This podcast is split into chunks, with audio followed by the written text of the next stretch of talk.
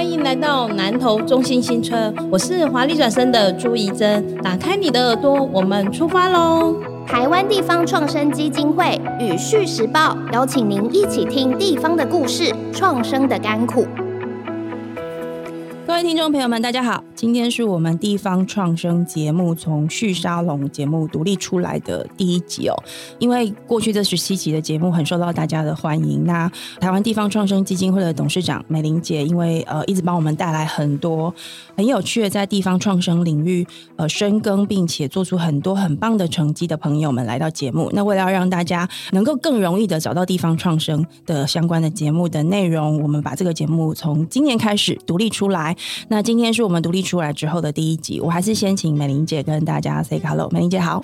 玉玲好。那这也是我们二零二三年的第一集，所以我们也要祝福大家新的一年心想事成。谢谢美玲姐。那今天美玲姐帮我们带来的这位是华丽转身股份有限公司的总经理朱怡珍哦。大家好，我是怡珍。怡珍在做的这个地方创生的题材，我觉得是跟我们之前呃在谈的题目有一点点不太一样哦。她所在的地方是在南投的中心新村。那如果各位听众朋友之前有到过中心新村逛的话，应该有发现它跟过去蛮不一样的。而且因为我的家人，我母亲是南投人，然后我的大舅舅他就是公务体系出身的这样子一个服务的这个工作者，所以其实中心新村对我的这个童年记忆来说是一个不陌生的地方。我从来不觉得那里好玩我只能这样说，我小时候对那个地方的印象，我不会觉得那是一个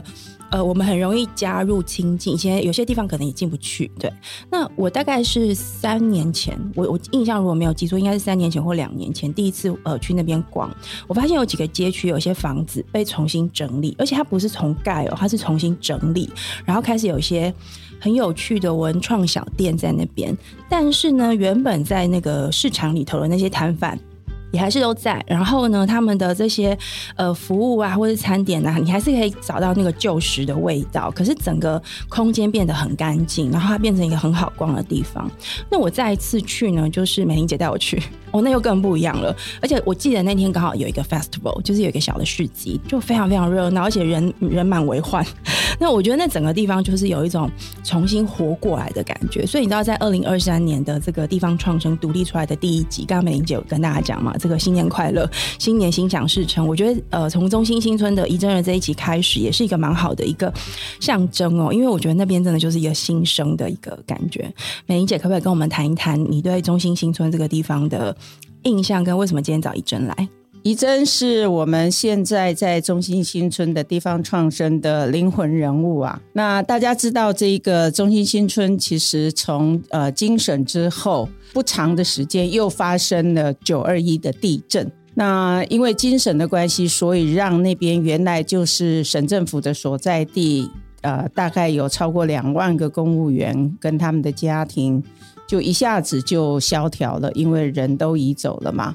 然后又碰到了九二一地震，那又有很多的房舍倒塌，所以它就、呃、长期以来应该说已经超过二十年哈，就一直没落下来了，就是一直、呃、没有它过去的这一个风华这样子、嗯、哼政府在京沈或者是在地震之后并不是没有想要去让它重新复活起来，或者是说再振兴起来，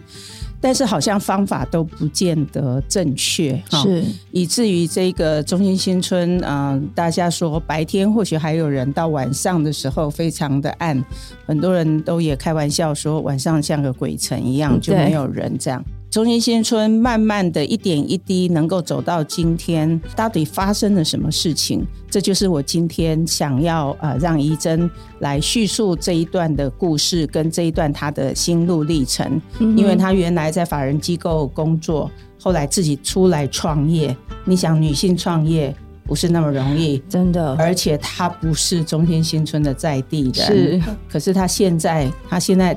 你知道他开口我们村子我们村子，他好得意好开心好骄傲就是他们在中心新村，在他跟这些好朋友一起努力下是完全不一样的。怡珍你是哪里人啊？呃，我本身是台中人，然后刚好是九二一那一年嫁到南投鹿谷。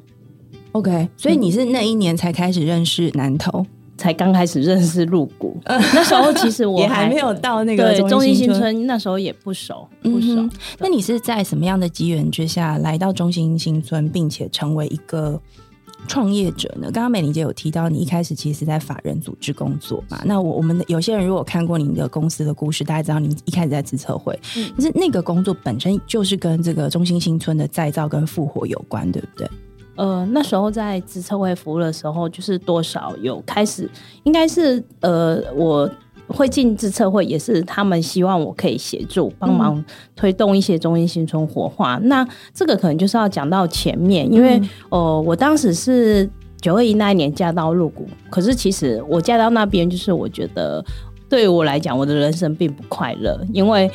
整个一个生活环境的改变，然后又加上那边的一个产业对我来讲是非常非常的一个陌生，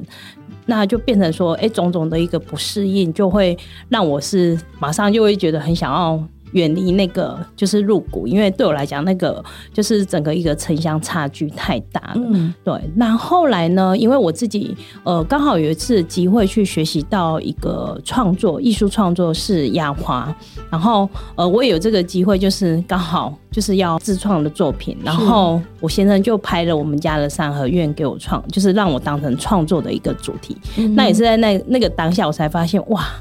居然就是我们家有一个这么漂亮的三合院，然后我居然都就是都没有好好去发现它，看见它，感受它。对对对对，其实这个就很像现在在中心新村，就很多大家都习以为常，所以也不会觉得说有什么特别不一样。是，对，所以后来我又急着又想要搬回去鹿谷住，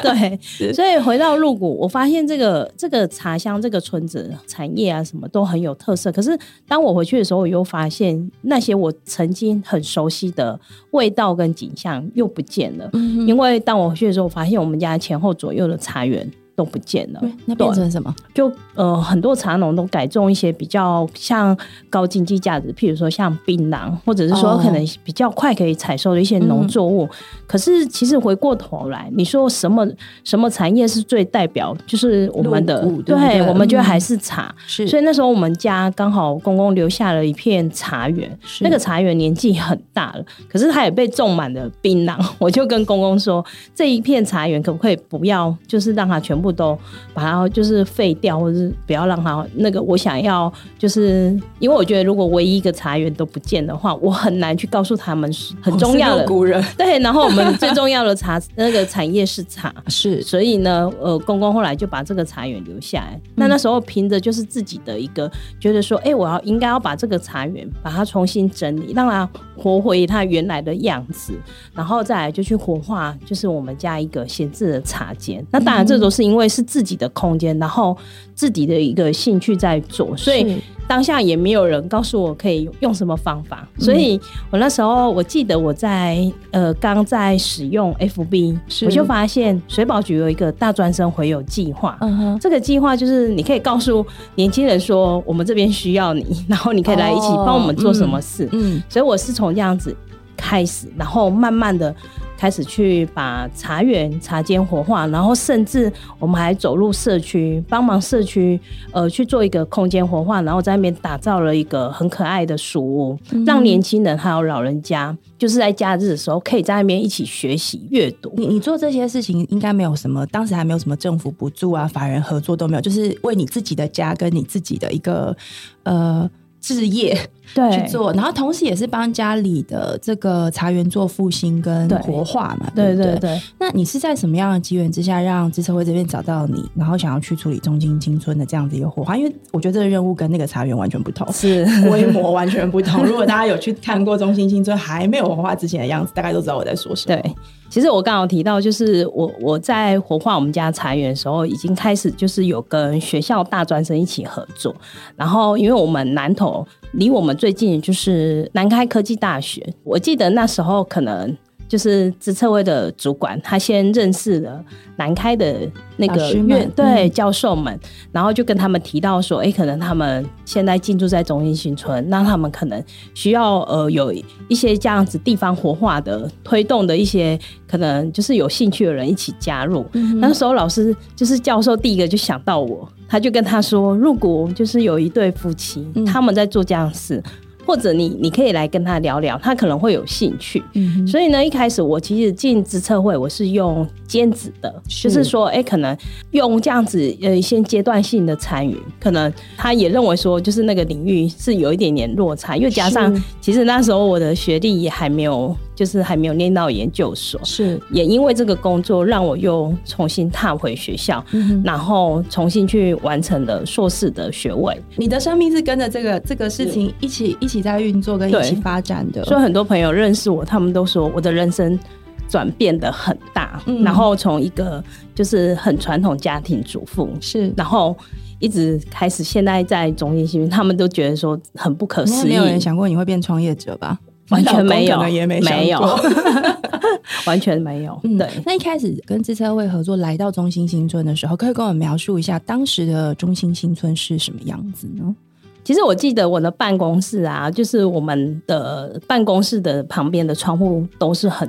很大片的一个透明窗户、嗯、然后我每天在上班的时候啊，我就一直望着那个窗户的那个，就想说哇，这个村子好漂亮，就是干干净净的，然后树木很多，因为其实在南投市区你很难去看到一个就是一个植物种植密度这么高的地方。对、嗯、那因为加上蛮好奇的，所以开始就走入社区，因为我可能加上我之前在入股的一个经验，所以我就很快我就跟里长啊，还有社区这些长辈，譬如说可能我是九点上班，我可能八点就会去社区活动中心，然后去跟他们互动。那时候因为我会我喜欢创作植物嘛，所以我就进去，我就会说，哎、欸，我教他们来做这样植物创作、嗯，对，然后也很想要去更了解这个村子。那慢慢的了解，我就觉得，哎、欸，这个村子它很奇妙，就是让你觉得看似好像就是很漂亮，可是其实又感受到它似乎有。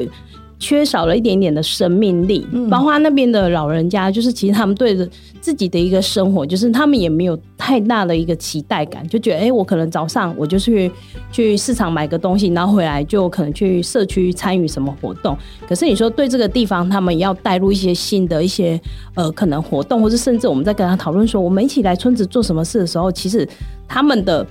就是我觉得他们的那种期待感、热情都会。我们一开始都觉得很难看见的。中心新村在精神之后、呃、慢慢的因为、呃、大量的公务员都被、呃、北移嘛、啊、北迁之后留在那边的就叫做中部的办公室、嗯、也就是比如说我国发会就国发会的中部办公室，经济部经济的中部办公室这样、嗯、那他们虽然是也有业务给他们，可是基本上就不是一个很核心的业务，因为它感觉上又有点边缘化这样的感觉。然后留在那边的公务员坦白讲他们都不是、呃、说我自己、呃、非在这个地方不可，而是有一些客观环境的关系，是所以他留在那里，它不是一种主观选择， 对, 对不对？对、嗯。然后呢，他们有很多其实从很年轻开始，然后就就在那边蹉跎了他们的青春。是，他们也很愿意帮政府、帮这个社会、帮老百姓做一些事情。嗯、可是呢，就把、呃、变成他们的升迁也受到影响啦，然后他们的工作表现。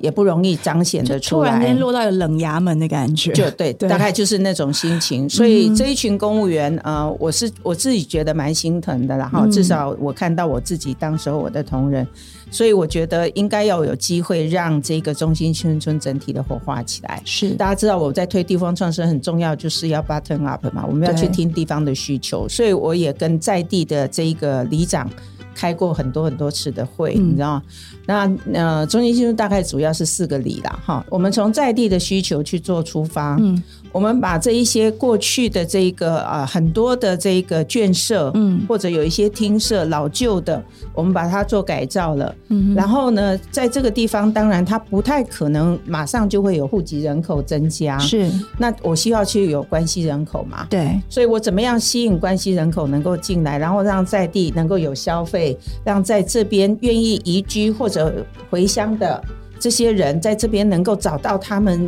有对土地热情的工作可以做、哦、然后又是他自己真的讲很就是很愿意投入的这种状况，我觉得就是一个很重要的事情、嗯、所以这个需要有人来串联。对，真的你如果说单打独斗一个一个这样子，其实说真的也没有办法有一个整体性这样子，没错没错、嗯、所以怡珍在这个时候就扮演了很重要的角色、嗯、以华丽转身作为一个核心，是，然后把这一个整个的、呃、大家的这个网络就把它连接起来了，然后慢慢又再往外扩这样子、嗯、所以他们现在不管是办活动办市集啦，各式各样的这种体验啦，对，他们其实都是大家一起来，就是地方邻里的原本的住户一起共同的去推动，还有包含加入那个地方去经营的这些行人。正想要问你的名片这印的字真的太文青了，你知道吗？ 我, 我连念我觉得大家可能都听不懂那个中文字是哪个字，我念给大家听、哦、叫做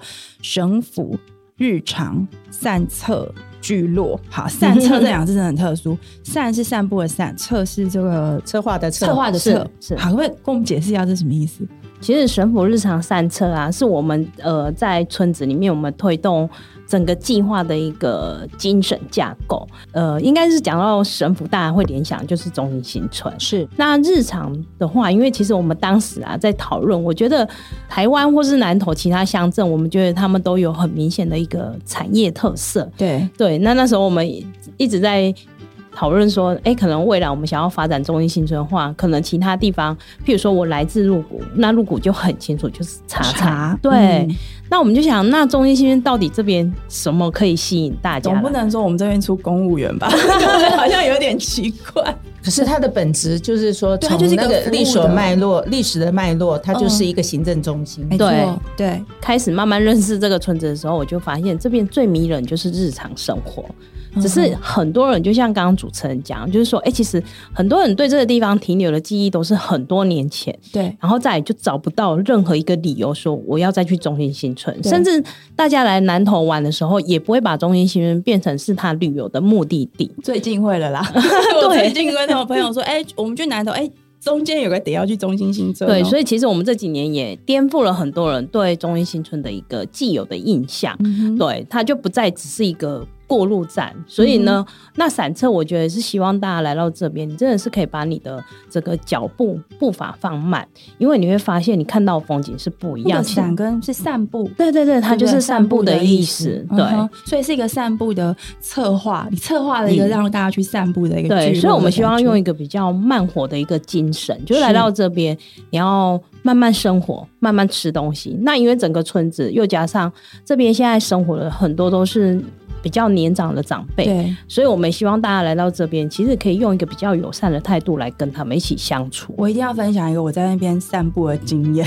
我那时候去的时候是美玲姐还没有跟我说那里有经过这样子的一个改造，我就是去，我印象中好像是去呃那边演讲，应该是有一个这个教育训练的一个课程，嗯嗯嗯，那我去当讲师。那因为要从台北过去，所以我我很怕那个中间交通时间有问题，所以其实我是提早了一个小时到然后我就记得因为我进去的时候我太惊讶了，就是怎么会有地方可以逛街呢？而且我还记得每个围墙，然后你看过那个围墙就会发现里面有一些不一样的地方。那我就真的开始散步、嗯、然后呢我走路的速度一直到后来我发现我走路变超慢，因为我要一家一家看。然后第二个是每一棵树我都会去观察它给你的感觉是不一样的、嗯、然后呢我还记得我遇到一只老猫，为什么我说它是老猫呢？因为它身上的这个战功标炳非常多的疤痕，然后看起来就是很强壮这样。可是呢，你可以看出它有一点点年纪，因为那个胡须有点白白的。嗯、那它就是看着我，我也看着它，它也没有想要跟我走路的意思。你知道城市有些猫咪它会想要去蹭你，因为它需要食物。可是那只猫不是，它非常有它自己的格调。嗯、你知道它在看你，它在观察你。然后呢，它可能观察我一段时间之后，它觉得我应该是个好人吧。嗯，他就开始跟我有一些互动，嗯，那我觉得那个节奏跟那个氛围是非常快的。我大概就是前二十分钟、三十分钟，我就进入那个状态。所以你刚才讲那个散策的时候，我觉得我突然理解了，嗯、就真的是一个氛围的创造。我先说一下，就是中心新村其实是台湾的第一个花园城市的都市计划。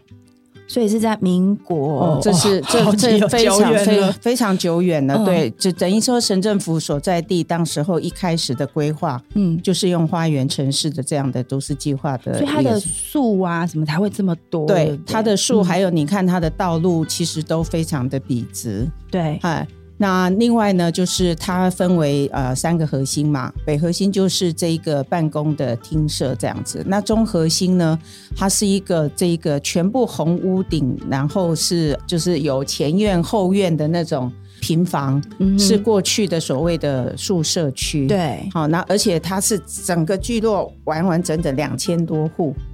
大大小小，呃，但是它就是那种花园城市的那种给你感觉，然后树木非常非常的多，对啊，林木林相都非常非常的好，嗯、所以那个是一个啊、呃，就是公务体系传统的公务员生活很安定，嗯，然后生活你说他富裕吗？他不富裕，但是他生活很安逸，是在那个环境之下这样子，所以他就是那样的氛围。嗯、因此到后来，即便说你呃已经没落之后，我们即便想要让它恢复。我们也不是希望说他那边要盖大楼变成商业区，是，其实就是要回复到他原来的生活的面貌，嗯、这样比较才能够去吸引人愿意回到那个地方或者移居到那个地方。 对, 对, 对，所以缓慢刚刚怡珍所讲到的，来到这边你就会觉得我不应该在这边开车开得很快，其实它路也很小，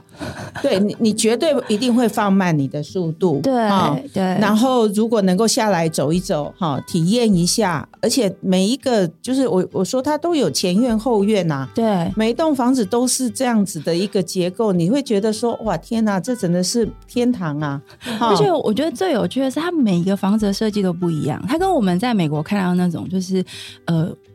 这样讲很奇怪，讲美国的房子透天厝，但其实就是一样的意思嘛。啊、台湾人看就是透天厝嘛，它就是每一栋都在那，可是每一栋的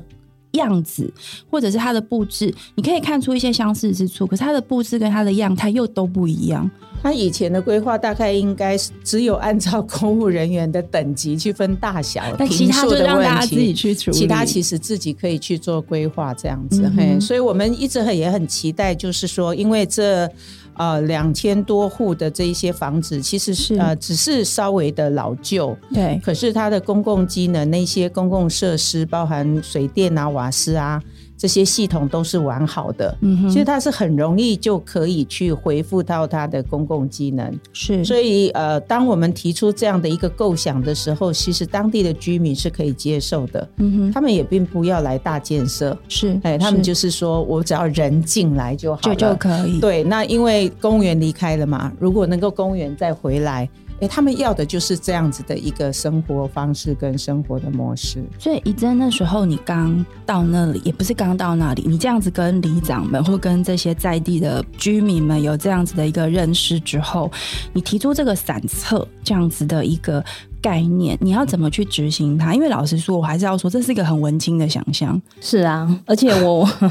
我刚进去中英新村啊，就像美玲姐讲的，就是他们对于外来的这些可能朋友，你也是外来者， 对, 对不对、嗯、其实我前面一两年他们对我的身份就质疑我们做任何事是因为有政府派你们来这边，你们可能执行计划可能就离开，就就 对, 对，所以前面花蛮多心思再去思考怎么跟这里的人、这里的土地、这里的空间重新去建立关系，所以不是要怎么重新改造，重新用硬体的方式处理，你在处理的是人，那个软体跟其实我们在那边我们并没有去改变太多硬体的建设，我觉得那个那个对我，尤其从鹿谷样这样又走到中心区，我觉得那边太完美了，就是资源啊，然后等等的一些可能植物生态，我觉得那个是非常非常完整。决定要用创业的方式来做的那个关键是什么？哦、应该是我刚好在资策会，然后每一年都有创业竞赛，那刚好我主管就觉得说，哎、欸，你既然看你这样子越做越一头热，他就推跟你就对了对，然后他就跟我说，那你要不要把这个题目来，就是创业的时候把它当成是一个一个题目来踹看看。那其实用这个题目在资策会当一个创业题目也很辛苦了，因为其实委员并不看好，他觉得他的目标很难定立吧，你要他会觉得我做的太像文化部 K P I 啊，对对对，我刚才说你这 K P I 要怎么定啊，你计划怎么写，所以第一回的时候就只有过初赛就没有过决赛、okay. 然后不过在第二年的当下也去思考很多，就是如果未来我真的要踏出职测会，我要自己真的出去创业，对，可能我原提问了这些问题，我势必要去面对它。然后所以那一段时间也去自己也去上了一些课，然后也跟一些就是专家然后去做一些讨论，说哎，可能未来我们如果要真的要执行的话，是不是要拟定一个短中长期的一个计划。那所以你的公司这个华丽转身这个公司，它所提供的合核心的服务是什么东西？一百零六年的时候，我就把职测会工作辞掉，那公司也同时在那一年成立。嗯、那其实当下没有想很多，我就觉得我这家公司就是为了中心宣传而设立、嗯，所以包括它的名字，你就会觉得很多人都会觉得说，开玩笑，你真的有人把这个公司的名字取这样？嗯、然后我就说，对，因为我真的就是很期待中心新闻可以在大家的一个努力之下，因为我常跟就是大家开玩笑说，其实我觉得中心新闻不缺美，它只缺被发现。嗯，对，就像这里的人事物啊什么，我觉得它只是透过缺少有人去转移它，去重新去去被人家看见的机会。嗯、所以其实我们在那边，我就我就觉得说，不管说从一开始我们进去开始在做空间的活化，或者是说，哎、欸，可能甚至到后面我们在推地方的一个深度的一个小旅行等等，是我觉得光这些东西我都觉得太丰富了。所以公司它其实呃。创业的时候，它的核心产品一定要长成什么样子，不是一个框架式的设计，比较是目标先确定好，反正就是为这个地方的翻转。而且刚刚怡珍我觉得很关键的一点就是你怎么样跟在地的去做连结，然后你也要跟外部做沟通，对，因为很多人是 你, 你希望他能够回来的或者能够移居的，对，这个沟通跟对话在他们中心新村这个案例里面其实是需要要跟其他的地方创生是不太一样，不太一样，对不对？对，嗯、要加倍的努力这样子，因为你这个彼此的信任是很重要的。嗯，然后你想要来这边做的，比如说现在有秋山茶嘛，对，然后也有这个传统的面包啦，对对对，哎、然后还有我们里长开的这个过去的带人寻味，过去的那个眷村菜啦等等，这些他想做，那能不能跟别人做一些互动跟整合？然后怎么样让在地的这个体验的游程，我看里长也不是只当厨师啊，他也在导览导览，对不对？这个这个就是他慢慢的去塑造什么东西该做。哦，对，还开的民宿了，对 对, 对，就是你看他很多元嘛。如果他今天一开始就是设定啊，我就是一个什么商圈，嗯，哦，只是来卖文创，对，哎，那那那个。我觉得可能铁定就会失败了，是因为你没有这种多元多样，对于来这边的关系人口，他的选择性就会少，嗯，然后也没有特色，没错，主要是没有特色，我觉得地方特色这件事很重要。那他必须要把他的特色展现出来。嗯、那我觉得怡珍在这中间就是一个串联呐、啊，嗯，他某种程度他也也也有点像物业管理的概念哦，我了解，每一栋房子应该怎么做怎么做这样，他怎么去招商，怎么去找到这个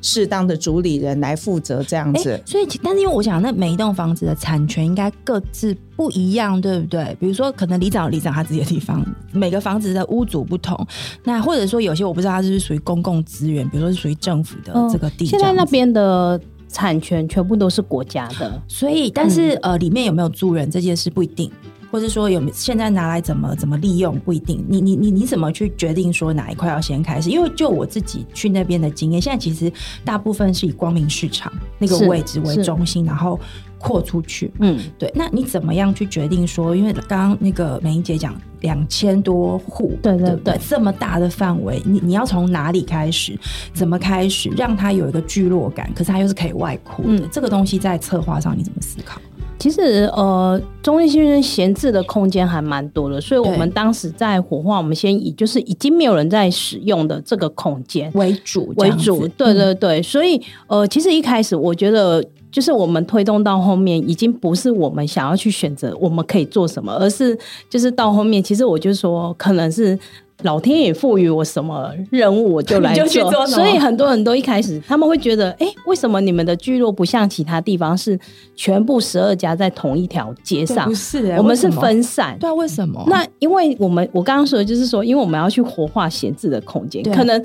就是这一整排可能就还是会有原来的原住户住在那边哦，对，所以我们就不可能说哎、欸，我今天要去打造这个聚落，可能就要请他们搬家，所以比较是这样，有住人的就继续住，对对对，没住人赶快挑出来，然后一个去比如说重新整理啊，或者找人来帮忙经营这样子，对，所以我觉得到后面我们也是有点是让大家去改观，就说哎、欸，其实我们就是要跟别人不一样嘛。那你来到这边这几个点你走起来，其实自然而然就形塑出你自己可以去进行的一个小旅行。那那你找招商来的这些人是怎么来的呢？因为你知道我们现在看很多的这种、嗯、这其实美伶姐也蛮常谈到，就地方创生或活化，如果是 top down 下来的招商啊，最后你就会看到夜市都一样的摊贩，一样的品牌的东西，就你看不出那个地方特色。可是我觉得就是中心新村，特别是光明市场我比较熟的那一段哦，它的餐厅真的都是你没看过的，感觉就是真的独一无二在那边的一个、嗯、一个从那边开始的一个创业者或创新者，他们是怎么来的呢？其实因为我自己当时在争取我自己的一第一个办公室空间的时候，其实我、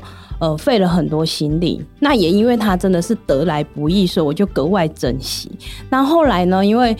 也是刚好那时候美伶姐她在国发会，就是她担任主委的时候，然后我们就想要再以就是一个聚落的形态来推动。那其实当时争取到这十二个空间的时候，对我来讲我也觉得我非常非常的珍惜。我常跟大家开玩笑说，这十二个空间就像很像我怀胎十个月的小 baby，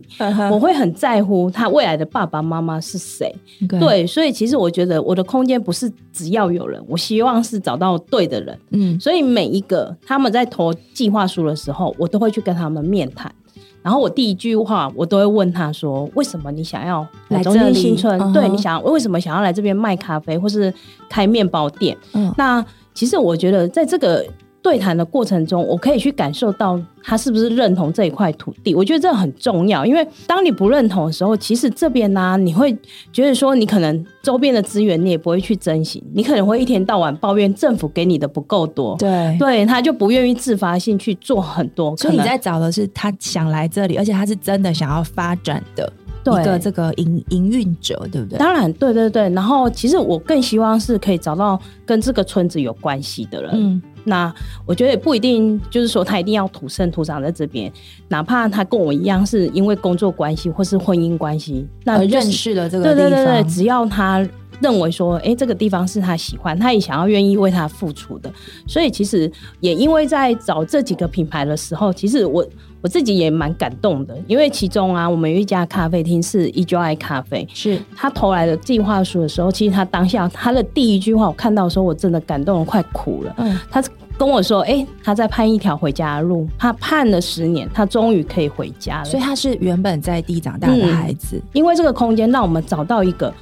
跟这个空间就是情感连结的这么深的一个品牌、嗯、是, 是。那其实他们开始回来，从修繕的过程他们完全都是自己可以自己动手做就自己动手做。他跟我说他要把握跟这个空空间可以对话的机会。其实你你你你在修繕它，其实就像你刚刚说哎、欸，那个猫咪会给你有一些眼神的一个互动，真的我认真觉得我还把他的照片放在我的脸书上面，我觉得我可以分享给我们同事，之后节目上的时候我把他的那个呃睥睨的眼神分享给大家看一下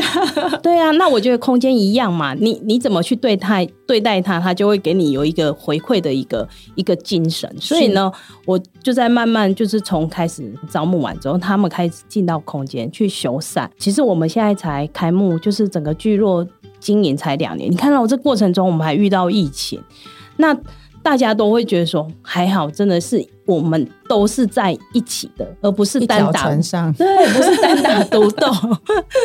所以有一点有一点点有革命情感。所以这里面的人大概都是什么年纪？我刚刚只有听到说带人询问，我现在才知道原来是里长开的，是是。然后这个依旧爱咖啡是、呃、在地的、呃、子弟回去嘛，对对对 对, 对, 对, 对, 对。那还有没有其他的？像我知道很多人都会跑去买那个五十五号烘焙室的那个面包，我们上次去好像就没买到对，然后秋山茶可能如果大家有去的话会很熟悉，因为它的这个装潢什么各方面都空间，对，空间是非常特殊。那还有没有其他你可以跟我们聊一聊？嗯、还有酒馆，对，一九八五，这超重要的。我刚刚突然忘记，还好美伶姐提醒我。酒馆我觉得在那里就真的非常对味，给他一个新的生命力的感觉。是，因为其实我觉得要让年轻人回来夜生活是很重要的。对，嗯、那当然，因为我觉得当时子杰要经营这个空间的时候，我们也不是说哎、欸、把它定义它只是一个酒馆的功能，因为子杰他当时是在唱片业服务，所以其实他他本身就是这些各个品牌的主理人，本身其实他们回来也带了很多的资源回来，不管是人脉，或者说可能他当时已经在外面，像依旧爱咖啡，他在外面已经开了十年的咖啡厅，所以他的顾客粘着度很高，所以也借由他们回来，其实每个空间就会有又有新的生命力。嗯、对，其实我都常说，哎、欸，其实如果大家不赶时间的话，这十个空十二个空间真的可以每个空间都去跟主理人对话，欸、你就发现可以住宿。有有有，美玲姐刚好提到我们，就是他们也把过去的宿舍就做成了民宿了，是也是有找了新的主理人来经营跟管理的，没错，对，就是等于说这个用空间来打造新的品牌啦。嗯哼，然后但是这个新的品牌它是有跟在地的连结，所有东西都是有连结的。嗯哼，就算你民宿，民宿它就是是原来的这个长官的宿舍，是好、嗯哦，那那个宿舍的原样其实都是保留在那个地方，对，所以你可以从那边去体会以前的公务员怎么样在这边生活的，嗯、对，好、哦，然后再把这个啊、呃、中心新村的过去的整个历史的脉络的这些文化都把它收揽起来，是每一个这一个主理人或者每一个这一个空间的负责人。其实他自己就有他自己的生命故事。嗯哼，你就算这个秋山茶也好，或者九五面包，他们也有一些他们的想法。我为什么在这边要开面包店？是，对，我为什么在这边要让你来喝茶？你也不是光来喝茶而已，嗯嗯、我是要来让你来体验茶的文化这样子。哈，是。那我们我们里长眷村菜是很厉害的哦。你要预约才有不是你想吃就有，因为它那个是非常细腻的手工菜这样，是，那它每一道菜都会去讲故事，都有很好的那个、呃、背后的很重要的文化的内容在里面，是，所以这个这个村落它就会变成、呃、非常的不一样。嗯，好、哦，跟我们原来的思维。那刚刚那个呃，怡珍讲到那个子杰，其实我那天去时间已经有一点晚了，可是我真的很喜欢他那个地方。嗯，那他自己是音乐背景的，他又会弹吉他、唱歌，对，然后又收集了很多很多的音乐相关的，还有很多公仔、欸，嗯，哎、欸，就让你觉得说我在那边其实是可以去体验一种不同的文化的氛围这样子。嗯，怡珍你在推这个过程当中，我们刚刚听到的都是很美好的故事。但是我相信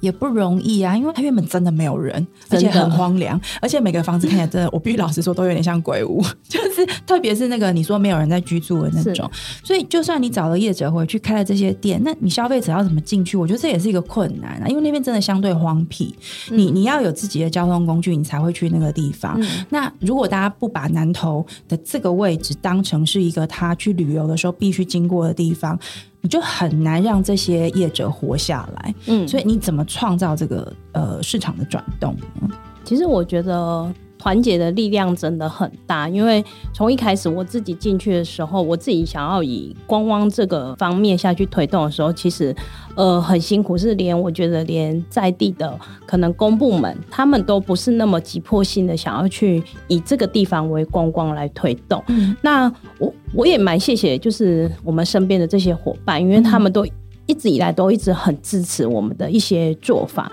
因为那时候我就跟他们讲说没关系，我觉得现在虽然机会还没到，但是我们要先做好准备。嗯，就是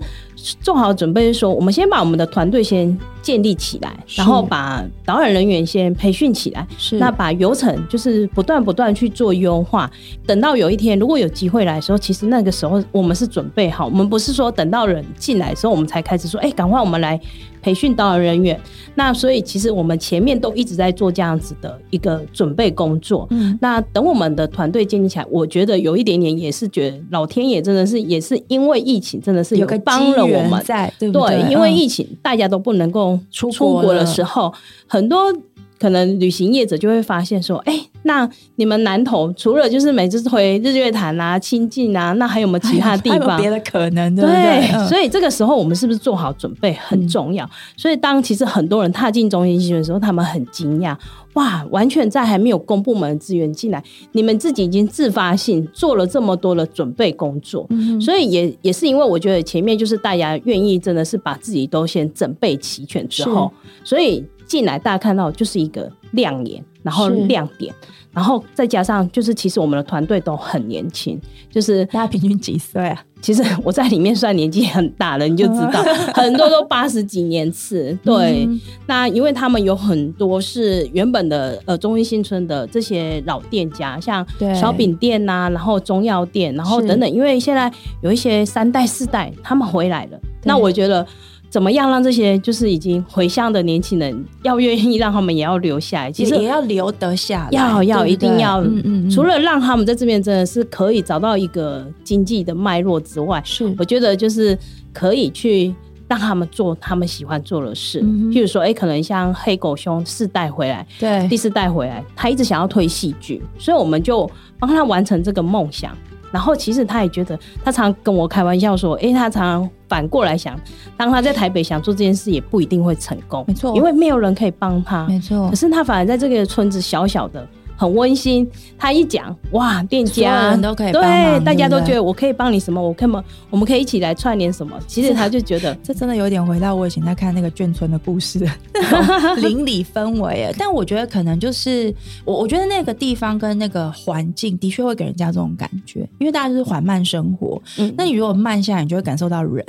感受到呃彼此的关系，你有比较多机会去跟人互相交流、嗯、交流才会有感情，有了感情你自然而然就会关注对方需要什么，那如果你拿得出来的时候，你自然而然就会创造那个那个关系跟情感的一个循环。每一个居民或每一个在地的人，他们其实都有自己对这块土地的期许或是他们的希望啊、嗯、对。那过去因为你没有去扰动他们嘛，他们当然就是我自己安身我就卖，然后能能赚钱就赚这样子，对，他也不敢有太大的期望，因为他们也曾经失望过嘛，嗯嗯。那现在好不容易看到这样的一个团队，然后哎，慢慢的带进了人，而且这些人是愿意沟通的，嗯，这些人不是说我只是想要来这里赚钱，然后就是我自己好就好，是没有，他是希望我跟你们沟通，然后我们在地能够怎么样可以更好的这样的一个状况。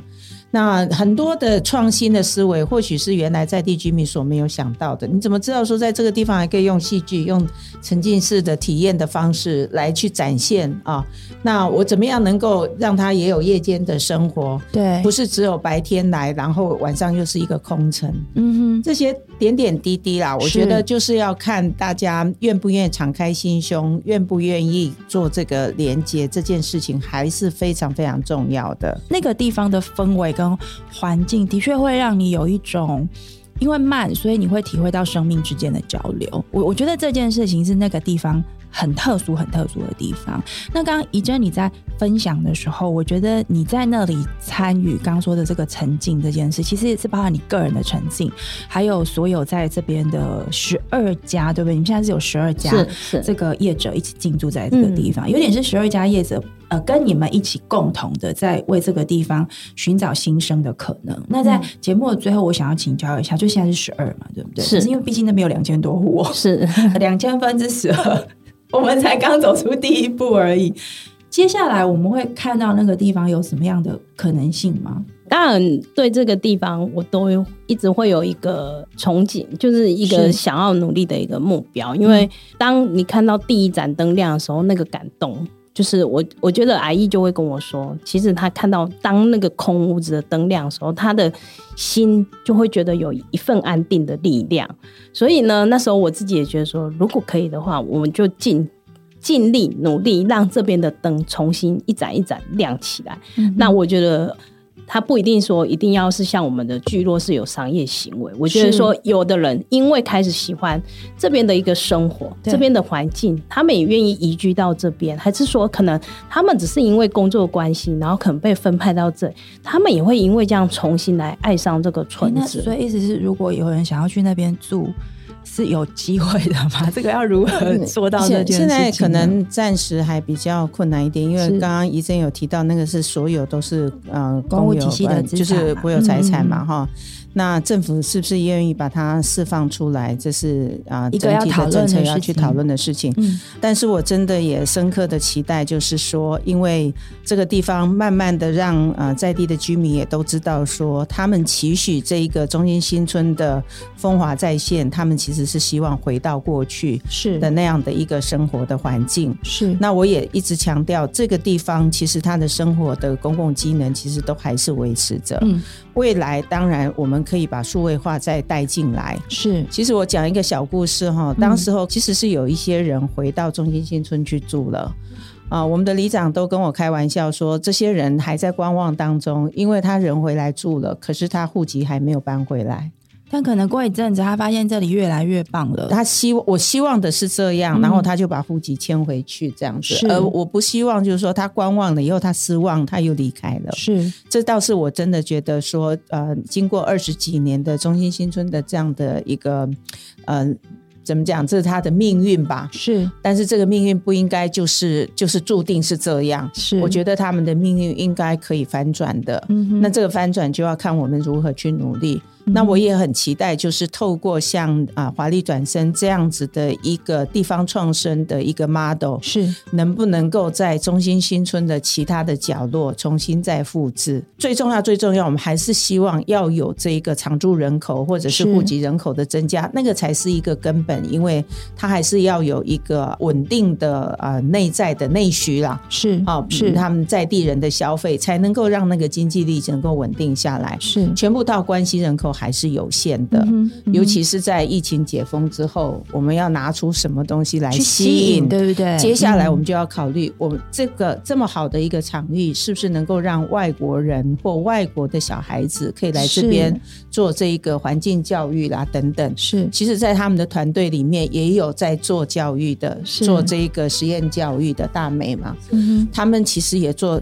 从美感教育开始做出发，做的很多很多很棒的教案、嗯、然后我们也有亲爱、呃、乐团，对、哦、那个我们原住民的小朋友是交响乐，这已经是在世界很有名的这种表演团体、嗯、他们进驻在这个地方，所以中心新村是很有希望可以让它风华再现的。是，所以我是非常期待，那也真的很感谢这个怡珍，真的她让我们地方创生在中心新村完全不一样。对，我觉得这真的是一个灵魂人物的角色。怡珍，如果刚刚这美玲姐这样子说完之后，真的有人心里就动了一下，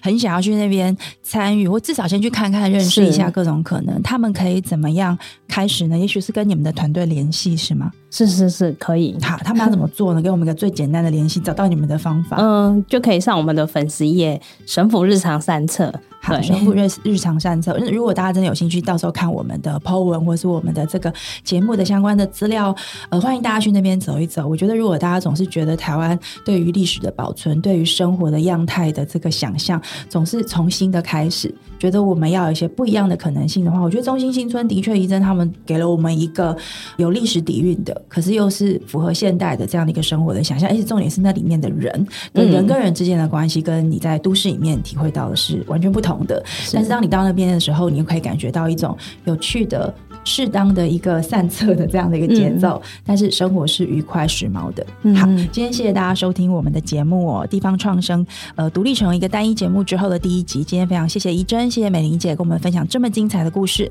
那如果你喜欢我们的内容，可以在 Apple Podcast 上面给我们五星评价，还有在各大平台上面你也可以按下追踪，或者是在 Instagram 上面搜寻我们的节目、哦、追踪我们更多关于这个节目更新的消息。谢谢大家今天的收听，我们下一集再见，拜拜。